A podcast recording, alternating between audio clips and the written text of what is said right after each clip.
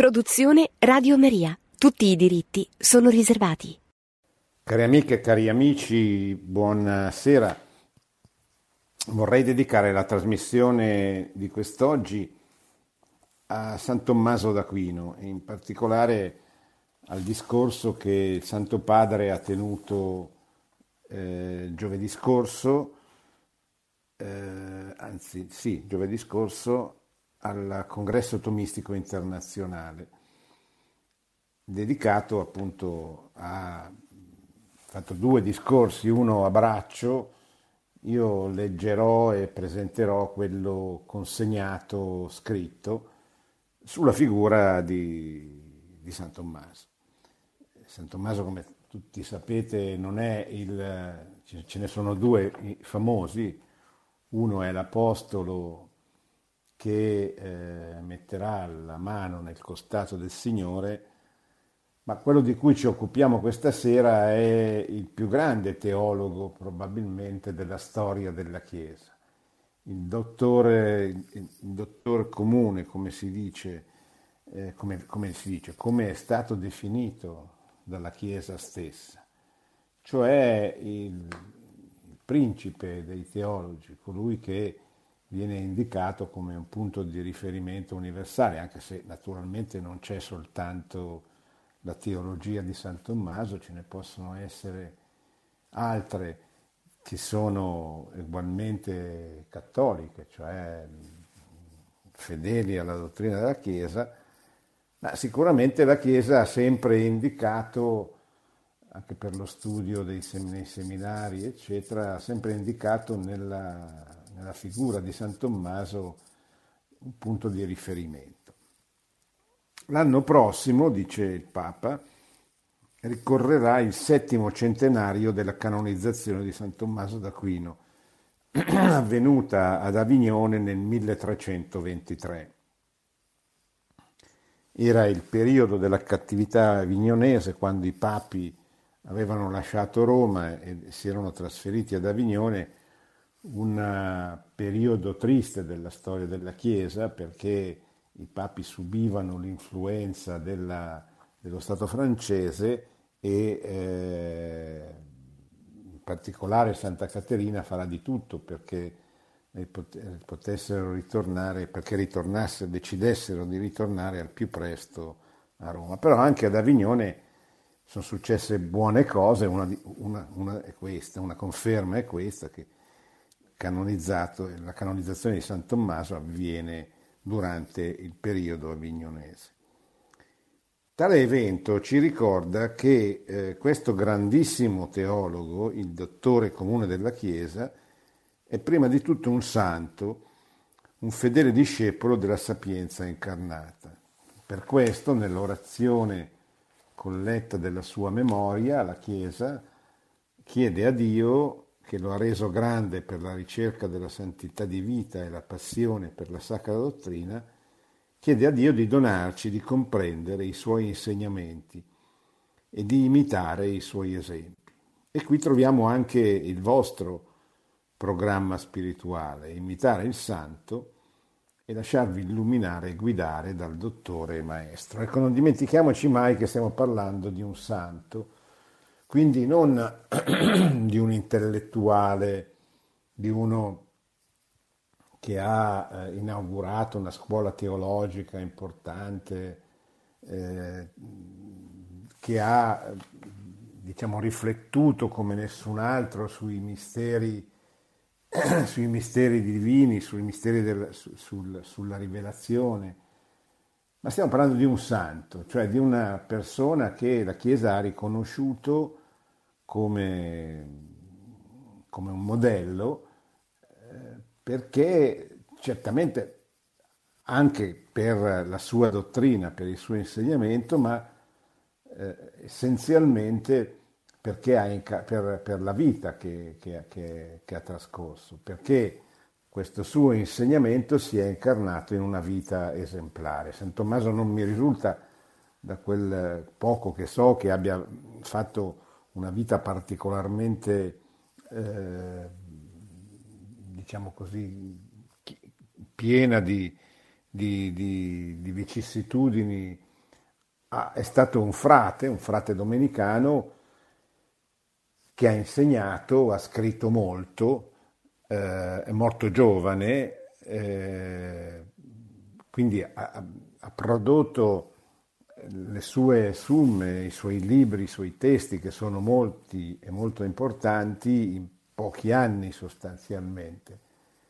Però, eh, però la sua vita è stata riconosciuta come esemplare dalla Chiesa e evidentemente ci sono stati anche dei miracoli che hanno permesso la canonizzazione. La sua dottrina, la sua riflessione teologica e filosofica non solo non ha ostacolato la sua vita, ma anzi la Chiesa la propone come un modello, un punto di riferimento. Però non dimentichiamoci mai la, la vita e la riflessione teologica, cioè non siamo di fronte a un intellettuale soltanto, siamo di fronte a un santo che ha prodotto una, eh, che ha avuto una vita esemplare e ha prodotto una dottrina, un insegnamento altrettanto esemplare. La stessa orazione della messa mette in risalto la passione, la passione di Fra Tommaso per la sacra dottrina. In effetti egli fu un uomo appassionato della verità un ricercatore instancabile del volto di Dio. Il suo biografo riferisce che già da bambino avrebbe chiesto che cosa è Dio. Questa domanda, che cosa è Dio, cioè la domanda su Dio, ha ehm, accompagnato Tommaso e lo ha motivato per tutta la vita. Tale ricerca della verità su Dio è mossa e permeata dall'amore. Così infatti, scrive Tommaso, spinto da un'ardente volontà di credere, l'uomo ama la verità che crede, la considera nella sua intelligenza e l'abbraccia con le ragioni che può trovare a tale scopo.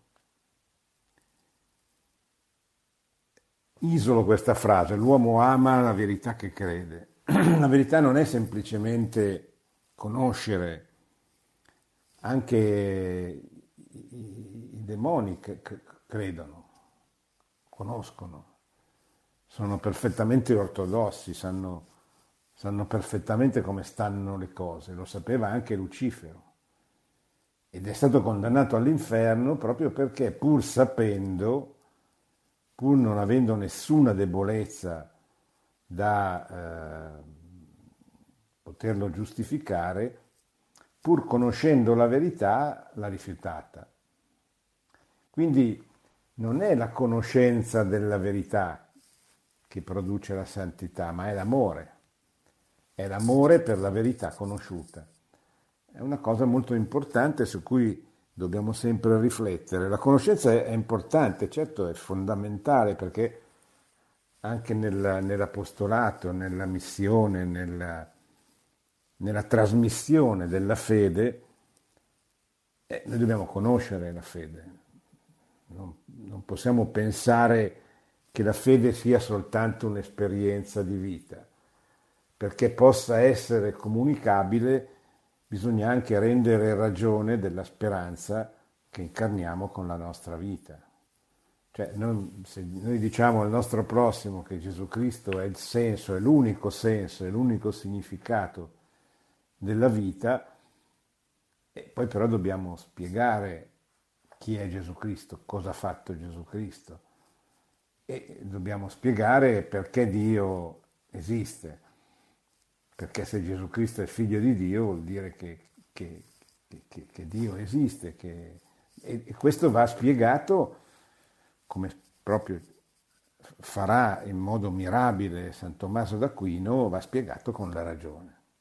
Quindi ci sono delle cose, dei misteri che trascendono la ragione, che la ragione dell'uomo eh, non può, sulla, su, su, sui quali misteri la ragione dell'uomo non, non, può dire nulla, ma ci sono anche delle, degli aspetti della verità su cui la ragione dell'uomo può dire e deve essere detto, deve essere comunicato al prossimo eh, quello che è comunicabile poi è l'azione di Dio, la sua grazia che opera le conversioni, che cambia i cuori, eccetera.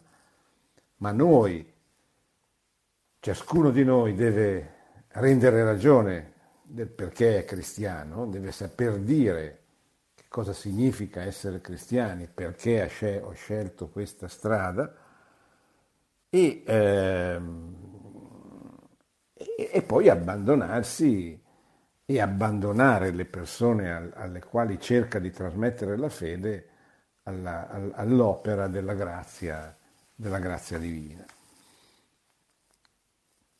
Perseguire umilmente, sotto la guida dello Spirito Santo, l'intellectus fidei, cioè l'intelligenza della fede, la comprensione della fede, non è opzionale per il credente, dice il Papa, ma è parte del dinamismo stesso della sua fede. Cioè il, il cercare l'intelligenza delle cose rivelate, il cercare di, di, spiegare per quanto è possibile la nostra ragione, la nostra intelligenza, la fede, i misteri della fede, ma anche le conseguenze, le, le, cioè quello che è quella che è la dottrina, la dottrina della Chiesa, quello che è il catechismo della Chiesa cattolica, se volete. Quello che è contenuto nel catechismo della Chiesa cattolica non è, non è un mistero. Se ciascuno di, di noi, di voi, vuole leggere il catechismo della Chiesa cattolica, troverà, a parte una lettura edificante, ma troverà anche tante ragioni per comunicare la fede, per trasmettere la fede, per mostrare agli altri la nostra fede. E comprenderà e, e leggerà anche la storia attraverso cui Dio si è rivelato prima al popolo di Israele e poi attraverso la Chiesa a tutti i popoli e dovrà, dovrà, dovremo, dobbiamo essere in grado di raccontare questa storia che è la storia della salvezza. Così come dobbiamo poter spiegare, nella misura in cui siamo capaci, come Dio si riveli anche nella natura, nella creazione. No? Anche l'ultima l'enciclica di, di, di Papa Francesco su, su Fratelli Tutti sul, sul, sul, sul, mistero, adesso ne parleremo più avanti perché ne parla, sul, mistero, scusate, l'ha laudato sì, sul mistero della creazione, su Dio come creatore, come colui che eh, mostra la, la, la, la, divinità, mostra la sua impronta nella creazione. Noi possiamo cogliere questo, sia osservando l'uomo creato a immagine e somiglianza di Dio, sia, crea- sia osservando, contemplando la bellezza, eh, la, la, bellezza, meravigliosa bellezza del, dell'ordine della creazione. Quindi Perseguire umilmente, sotto la guida dello Spirito Santo, l'intelligenza della fede non è opzionale per il credente, ma è parte del dinamismo stesso della sua fede. Bisogna che la parola di Dio, già accolta nel cuore, raggiunga l'intelligenza per rinnovare il nostro modo di pensare, affinché valutiamo tutte le cose alla luce della sapienza eterna. Pertanto, la ricerca appassionata di Dio è contemporaneamente preghiera e contemplazione, cosicché San Tommaso è modello della teologia che nasce e cresce nell'atmosfera dell'adorazione. Molto belle queste parole perché ci fanno capire quello che San Tommaso spiega molto bene, cioè la, il legame strettissimo che c'è tra l'adorazione, la preghiera, la contemplazione eh, della, dei misteri della fede e la, la riflessione con l'intelligenza sulla, sulla, fede stessa. Sono cose strettamente legate che non debbono mai essere separate, come se la, la ragione e la fede fossero due realtà eh, in contrasto, in contrapposizione. In realtà, come ha spiegato molto bene San Giovanni Paolo II nell'enciclica Fides et Ratio, sono le due ali della fede. La ragione e, eh, e la fede sono due ali che, che, che, che, devono essere, diciamo così, appunto come le ali eh, usate eh, insieme, in contemporanea, aiutandosi reciprocamente l'un con l'altro.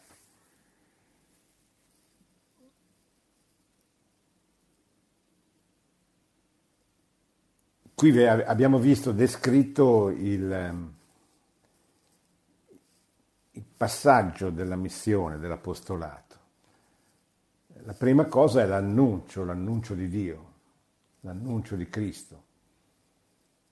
Non siamo più in una cristianità, cioè non siamo più dentro una cultura e delle istituzioni che trasmettono la fede eh, con, eh, quasi con eh, lo stesso sistema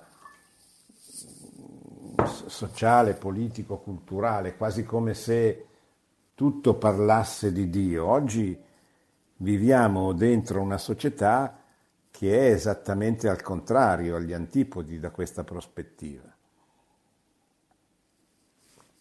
Se eh, una volta c'erano agli angoli delle strade le edicole della Madonna, nei cortili, perché tutto in qualche modo nella vita ordinaria, quotidiana, eh, riconduceva a Dio, oggi viviamo, soprattutto nelle grandi città, il contrario, cioè ogni, a, ogni, a ogni angolo della strada c'è eh, un richiamo a qualche cosa che eh, non solo non, non, c'entra, e questo vabbè, ci può anche stare, nel senso che non c'è solo la fede nella vita, ovviamente, lo vedremo anche, questa è anche una delle riflessioni più importanti eh, di Tommaso d'Aquino.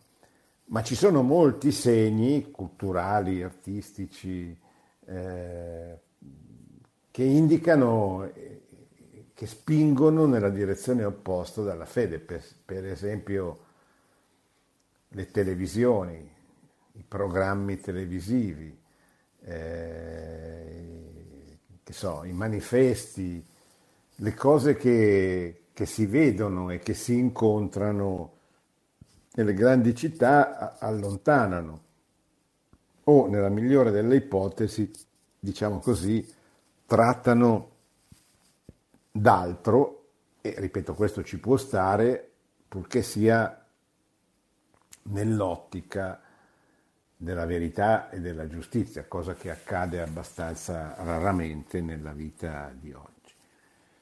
Questa ricerca della verità su Dio usa le due ali della fede e della ragione. Come sappiamo, il modo in cui San Tommaso ha saputo coordinare le due luci della fede e della ragione rimane esemplare.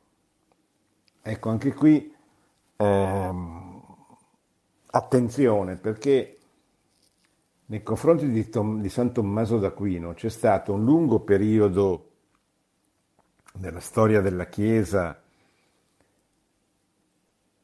in cui eh, San Tommaso è diventato il punto di riferimento degli studi, diciamo così.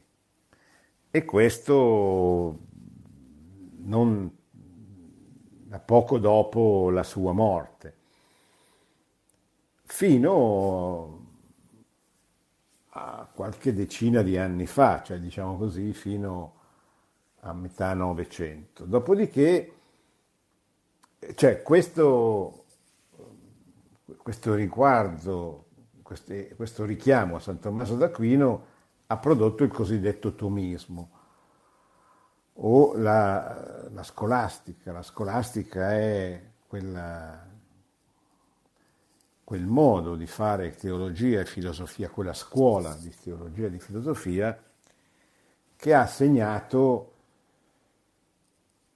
il tutto il secondo millennio, da San Tommaso in poi sostanzialmente, anche un po' da prima, dal suo maestro, grande maestro di Tommaso era Sant'Alberto Magno, eh, ha segnato un po' tutta la storia successiva della Chiesa, sostituendosi a livello di studi alla patristica, cioè a, a quello che era eh, il modello, diciamo così, del primo millennio, i padri della Chiesa, i padri greci, i padri latini, per intenderci eh, Sant'Agostino che è il, il modello dei padri, dei padri, latini, della patristica latina. Ecco.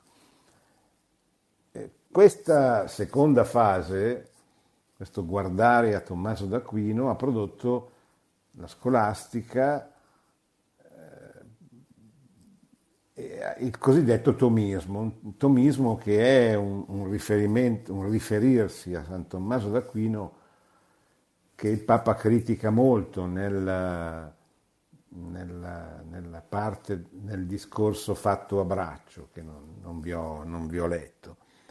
Perché lo critica molto? Beh, lui perché fa tutto un lungo ragionamento sulla casistica, quindi soprattutto sull'aspetto della teologia morale, ma certamente eh, queste, queste scuole teologiche e filosofiche, se non si rinnovano, rischiano di diventare eh, ripetizioni un po' eh, poco entusiasmanti eh, della dottrina del maestro conosciuta male, poco e male. E questo lo dico perché evidentemente non, non vale per noi semplici laici, ma per chi fa il teologo, per chi studia, per chi ha la possibilità di trascorrere in un seminario parecchi anni a studiare, è sempre una buona cosa che faccia riferimento ai testi originali. Cioè, se posso dare un consiglio, leggete San Tommaso, non leggete gli autori che parlano di San Tommaso. Certo, non è facile, basta vedere quanto ha prodotto Tommaso d'Aquino per essere disarmati, per per essere scoraggiati, da dove comincio, come faccio. Cercate dei maestri, cercate di cominciare anche da qualche parte, però è quello che è importante è non, non cadere in quelle scuole di maniera che non ripetono mai la parte più bella, più profonda, più del maestro a cui fanno eh, riferimento.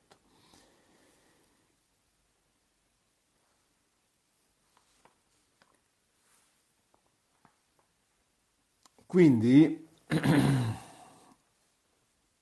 il punto centrale, il noccio della soluzione che San Tommaso chiede, diede al problema del nuovo confronto tra ragione e la fede con la generale del suo intuito profetico è stato quello, scusate no, ve la rileggo perché non, questa è la frase importante che spiega quello di prima.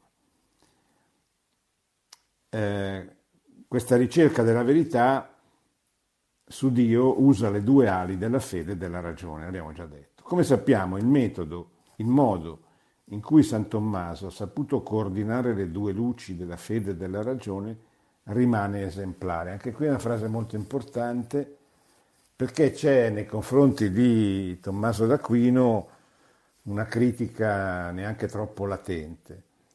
E spesso si dice ma Papa Francesco non è tomista, non, non, non è vero, cioè, leggiamo quello che dice, non quello che dicono gli, gli, i critici di Papa Francesco, ma quello che dice lui. E lui dice testualmente eh, il modo in cui San Tommaso ha saputo coordinare le due luci della fede e della ragione rimane esemplare che non mi pare proprio una cosa poco tomistica. San Paolo VI scriveva il punto centrale e quasi il nocciolo della soluzione che San Tommaso diede al problema del nuovo confronto tra la ragione e la fede con la genialità del suo intuito profetico è stato quello della conciliazione tra la secolarità del mondo e la radicalità del Vangelo, sfuggendo così all'innaturale tendenza negatrice del mondo dei suoi valori, senza peraltro venir meno alle supreme e inflessibili esigenze dell'ordine soprannaturale. Cosa vuol dire questa frase tratta dalla, da Paolo VI esattamente dalla lettera apostolica Lumen Ecclesi del 1974. Paolo VI dice qual è la, la grande intuizione di San Tommaso d'Aquino? È che eh, la fede e la ragione devono essere valorizzate insieme entrambe e quindi nel mondo, nella cultura del mondo, non il mondo inteso come il luogo dominato dal maligno, ma il mondo intendendo eh, la storia del mondo. Nella storia del mondo, nella realtà del mondo che noi viviamo, eccetera, ci sono delle verità che la nostra ragione è capace di cogliere. Quindi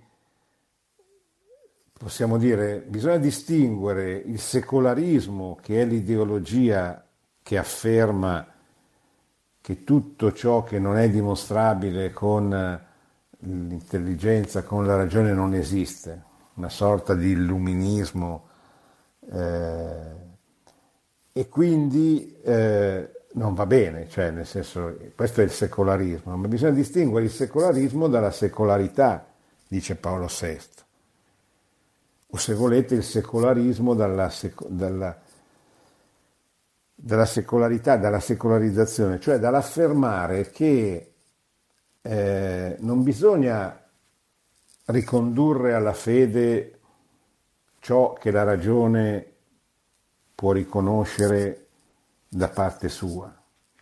Non si può ricondurre alla fede, far diventare un tema di fede ciò su cui la nostra intelligenza può dire qualche cosa. Questo è quello che sostanzialmente, adesso in modo molto stringato, ci ha insegnato San Tommaso, a non disprezzare le cose che ci sono del mondo, ma ad analizzarle, a valutarle, a dire quello che va bene e quello che non va bene, con un uso appropriato della, della, ragione, della ragione dell'uomo. Il cristiano dunque non teme di avviare un dialogo razionale e sincero con la cultura del proprio tempo, convinto, secondo la formula dell'Ambrosiaster, cara a Tommaso, che ogni verità, da chiunque sia detta, viene dallo Spirito Santo. Sempre nell'orazione della Messa per San Tommaso, noi chiediamo la grazia non solo di imitare il santo, ma anche di comprendere i suoi insegnamenti. Quindi noi dobbiamo, quando vediamo, leggiamo, ascoltiamo Tommaso d'Aquino, eh, dobbiamo chiedere di imitarlo come santo anzitutto. E poi dobbiamo chiedergli, chiedere a Dio di, di innamorarci dei, dei suoi valori, dei suoi principi, del suo insegnamento e di comprenderlo. In effetti San Tommaso è la fonte di una tradizione di pensiero della quale è stata riconosciuta la novità perenne. La novità perenne è una frase di San Giovanni Paolo II contenuta nella Fides et Ratio, dove proprio dice in questa questo documento, in questa enciclica dedicata alla filosofia sostanzialmente, dice appunto la fede e la ragione vanno nella stessa direzione, servono e provengono, provengono e servono lo stesso Dio, cioè lo stesso Dio che si è incarnato in Cristo, seconda persona della Santissima Trinità, è lo stesso Dio che ha creato l'uomo a sua immagine e somiglianza. Quindi c'è un profondo legame tra l'ordine della creazione e l'ordine della redenzione che avviene attraverso la passione, la morte e la resurrezione del Signore. Quindi in effetti San Tommaso è la fonte di una tradizione di pensiero della quale è stata riconosciuta la novità perenne. Il tomismo, continua Papa Francesco, non deve essere un oggetto da museo, ma una fonte sempre viva, secondo il tema del vostro congresso, sta parlando al congresso tomistico. Vetera novis augere, le risorse della tradizione tomista nel contesto attuale. Occorre promuovere, secondo l'espressione di Jacques Maritain, Jacques Maritain era è stato uno dei più grandi teologi del Novecento e ha scritto parecchie cose su, eh, su, su, Tommaso, su San Tommaso e sul tomismo, tra cui ha invitato a, ehm, a promuovere, secondo le, cioè, o meglio, questo è il Papa che dice occorre promuovere, secondo l'espressione usata da Jacques Maritain, un tomismo vivente. Cos'è un tomismo vivente?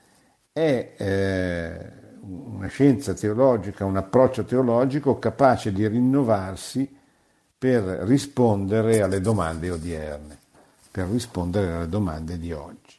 Così il tomismo va avanti seguendo un doppio movimento, dice il Papa, un doppio movimento vitale di sistole e di astole. Sistole perché bisogna prima concentrarsi sullo studio dell'opera di San Tommaso nel suo contesto storico-culturale, per individuare i principi strutturanti e coglierne l'originalità. Dopo però viene la diastole, cioè rivolgersi nel dialogo al mondo odierno per assimilare criticamente ciò che, ciò che di vero e giusto c'è nella cultura del tempo. E qui siamo all'apostolato, se volete, in particolare all'apostolato culturale, cioè alla trasmissione di una cultura. Che cosa ci dice il Papa con, eh, con questa frase? Il tomismo vivente, che peraltro riprende da, da, da Maritain. Il tomismo vivente è in, in, in estrema sintesi e semplificando bisogna studiare, bisogna approfondire per comunicare, ma bisogna comunicare non eh, quello che noi abbiamo in testa, anche se è giusto, ma quello che risponde alle domande dell'uomo contemporaneo. Cioè noi dobbiamo, lo, lo scopo dell'evangelizzazione, della Chiesa.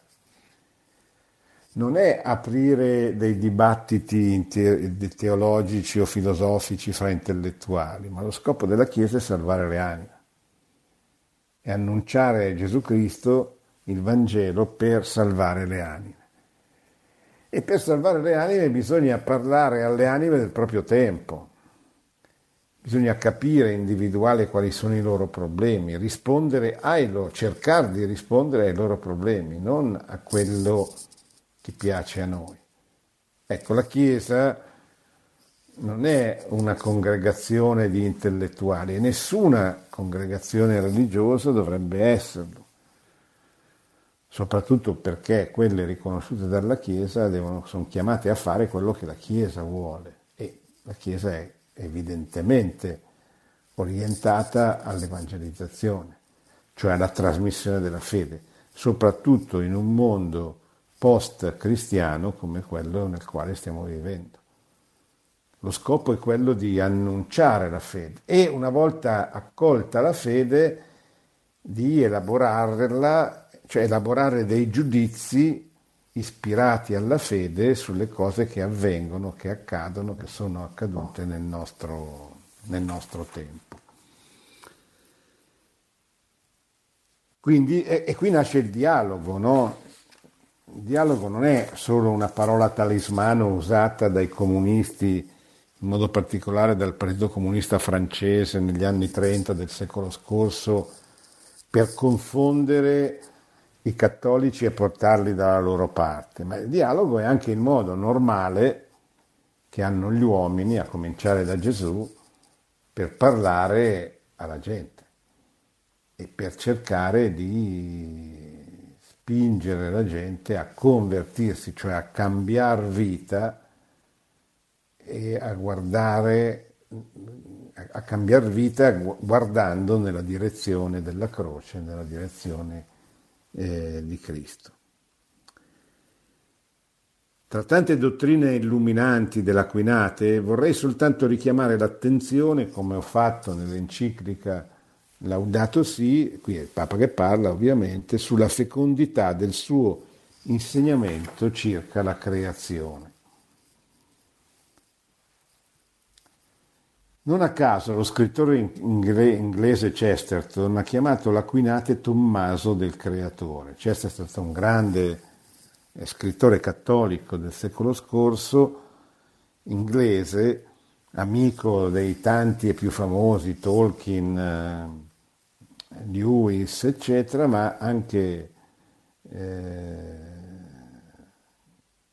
anche il nostro ci ha eh, abituato a, anche Chesterton ci ha abituato a delle riflessioni molto brevi, molto semplici, non tanto elaborate, ma eh, molto utili per capire anche cioè, come ci dobbiamo porre nei confronti del mondo moderno. Il mondo moderno è nato contro Cristo, contro Dio, contro la Chiesa. È un mondo dominato, segnato, caratterizzato da un tracollo demografico, da persone sempre più anziane e sempre più presuntuose, sempre più arrabbiate. Eh, Giuseppe De Rita ha usato l'esempio dei, dei coriandoli. No? Viviamo in un'epoca dominata dall'individualismo dove ogni persona è come un coriandolo impazzito e aggressivo che passa gran parte della sua vita a litigare con, con il prossimo. Bene, eh, anche Chesterton che chiama Tommaso il Tommaso del creatore e ci aiuta a capire come la creazione per Tommaso è la primissima manifestazione della stupenda generosità di Dio. Anzi, della sua gra- gratuita misericordia. È la chiave dell'amore, dice Tommaso, che ha aperto la mano di Dio e la tiene sempre aperta. Egli contempla poi la bellezza di Dio che risplende nella diversità ordinata delle creature. Cioè nelle creature, solo perché sono create a immagine e somiglianza di Dio, ma anche proprio per per questo il loro manifestarsi, il loro vivere, eh, soprattutto eh, se diventa consapevole, rimanda costantemente e continuamente a Dio. Egli contempla poi la bellezza di Dio, Tommaso contempla poi la bellezza di Dio che risplende nella diversità ordinata delle creature. L'universo delle creature visibili e invisibili non è né un blocco monolitico, né pura diversità in forme, cioè non è tutto perfetto, anche perché l'uomo ci mette del suo per danneggiare il contesto, l'ambiente, la creazione stessa. Però eh, non è un blocco monolitico, ma non è neppure diversità in forme. Cioè non è neppure una, una, la creazione non è senza senso. E questo noi lo capiamo.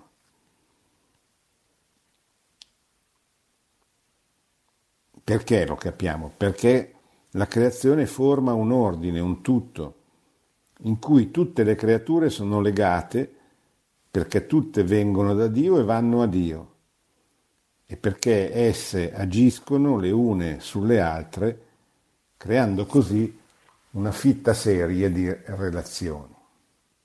Cioè l'uomo non è solo, l'uomo non ha ragione di disperarsi perché c'è la vita eterna che lo aspetta, una vita di felicità, una vita di pienezza conseguente alla visione beatifica di Dio.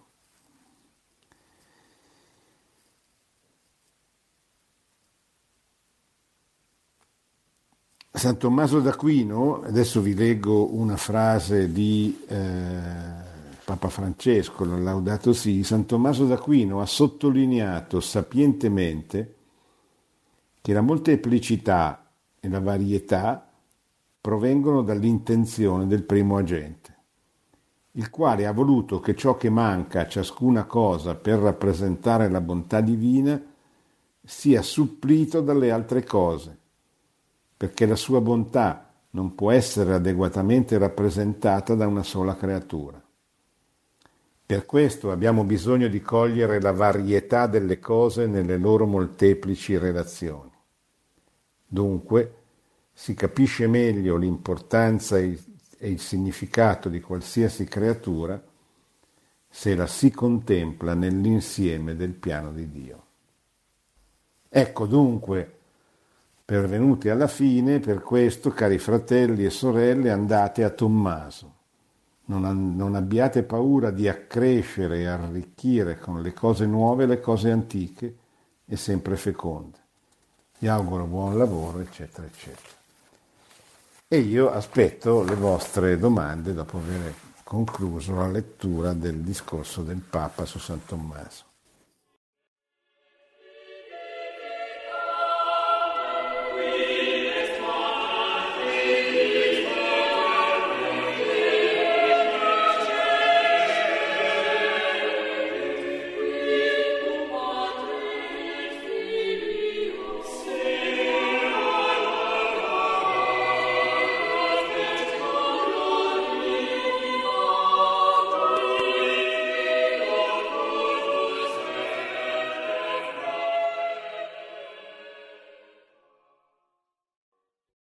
Pronto? Pronto? Sì, prego. Da dove, Sono da dove chiama? Provincia di Manto.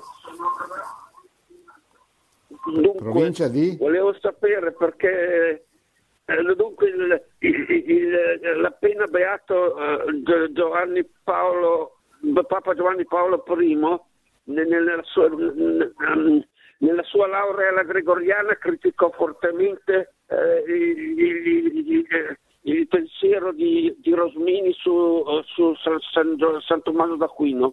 De, dunque, io non, non, conosco che cosa disse, posso immaginarlo, nel senso che eh, c'è stata una lunga polemica fra i gesuiti che si richiamavano a San Tommaso e i rosminiani che non è che non fossero tomisti, ma lo erano in modo diverso, cioè non, eh, Rosmini, eh, diciamo così, ha, ha tentato una lettura teologica in parte diversa da quella di San Tommaso d'Aquino. Ehm, sono nate storicamente, cioè nella seconda metà verso la fine dell'Ottocento e i primi del Novecento, delle incomprensioni, delle, delle lotte, anche dei, delle lotte culturali, intellettuali fra questi due mondi, i gesuiti da una parte e i rosminiani dall'altra, secondo me prive di fondamento, nel senso che entrambe sono posizioni cattoliche accettabili dentro la Chiesa, eh, sono opinioni teologiche diverse, tant'è vero che il Magistero, proprio durante il pontificato di Giovanni Paolo II, ha riconosciuto la, l'assoluta eh, ortodossia della, della, della dottrina di, di, del Beato Rosmini.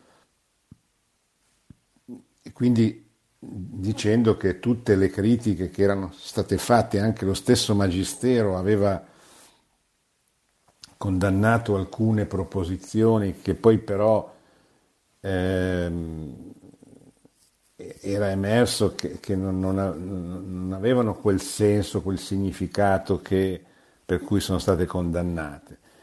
Cioè, morale della favola, per farla breve, Rosmini poi è stato riconosciuto come non solo beato, ma anche come un, un, teologo cattolico a tutti gli effetti, eccetera. Questo probabilmente è un po' eh, riconducibile a quel tomismo che Papa Francesco critica, cioè quel, quel tomismo di scuola che eh, invece che approfondire eh, la figura del maestro, del, del, del, modello, del punto di riferimento, eh, fa un po' eh, un'opera, diciamo così, manualistica, po', diciamo, poco, eh, poco entusiasmante anche per gli studiosi, per gli studenti, per i lettori, eccetera e contemporaneamente critica le altre prospettive. Questo non va bene perché nella Chiesa c'è spazio per tutti, per tutti coloro, soltanto per coloro che sono ortodossi, cioè che sono fedeli all'insegnamento della Chiesa, ma dentro questa ortodossia ci deve essere la libertà di poter esprimere opinioni diverse purché, ripeto, siano tutte eh, coerenti, conformi eh, con l'insegnamento del Magistero della Chiesa. Ecco, non so se, se mi sono spiegato, comunque eh, sono, diciamo così, anche queste critiche sono, a mio avviso, degli eccessi intellettuali di persone che studiano, credono e magari anche sono convinte che la loro lettura dei fatti è l'unica giusta e quindi polemizzano con chi ha una lettura diversa ma che è sempre dentro il metro, diciamo così, del, dell'ortodossia della Chiesa Cattolica. Cari amici, siamo alla conclusione. Ehm, la figura di San Tommaso d'Aquino spesso può incutere un po' di timore reverenziale perché siamo di fronte a un grande teologo, un grande intellettuale e uno può pensare che sono cose difficili. In realtà eh, Tommaso d'Aquino era un uomo anzitutto di grande preghiera, pensate alle canzoni bellissime che cantiamo a Natale, Tu scendi dalle stelle è una invenzione sua, è una canzone, eh, no scusate, il, la Dorote Devote è una, è una delle, delle, preghiere poi messe in musica che ha... Eh, che, che, sono state scritte da lui. Ha scritto anche tante bellissime eh, preghiere che sono state tramandate ormai da, da quasi mille anni. E quindi quando ci troviamo di fronte a lui non dobbiamo spaventarci perché ha scritto la Summa Teologie che è complicata, enorme, grande, lunga, eccetera. Eh, ognuno de- deve prendere da, da, Tommaso d'Aquino quello che è alla, alla, alla, sua portata, ma tutti, perché la Chiesa, il Magistero della Chiesa ce lo, ce lo indicano, devono riconoscerlo come un grande santo che non solo ha vissuto l'amore di Dio, ma lo ha anche insegnato, lo ha anche trasmesso, cioè ha riflettuto con la sua intelligenza sui misteri della salvezza, sui misteri di Dio e di Cristo e ha aiutato i sacerdoti, le scuole filosofiche e teologiche che sono venute dopo di lui, i papi, a, a capire meglio e quindi anche a proporre meglio il cristianesimo ai nostri contemporanei. Eh, c'è tanto da imparare, anche, ripeto, eh, per chi non è come, come, come, come lo sono anch'io, non, non, è un, un, teologo né è chiamato a studiare eh, l'opera di San Tommaso come invece dovrebbero fare tutti i teologi tutti i professori dei seminari e possibilmente anche gli stessi seminaristi, proprio perché la sua dottrina è una dottrina sicura che ci mette al riparo dai tanti errori, dalla tanta confusione che purtroppo circola oggi anche, e molto anche all'interno del mondo cattolico. Per cui bene ha fatto Papa Francesco a ricordarci questa grande figura, lo ha fatto con eh, uno stile semplice ma esemplare perché ha, eh, ha, ci ha offerto, ci ha invitato a guardare come a un modello, come a un esempio proprio questo santo, San Tommaso d'Aquino. Grazie a tutti, buona, buonanotte, buona settimana a tutti. Produzione Radio Maria. Tutti i diritti sono riservati.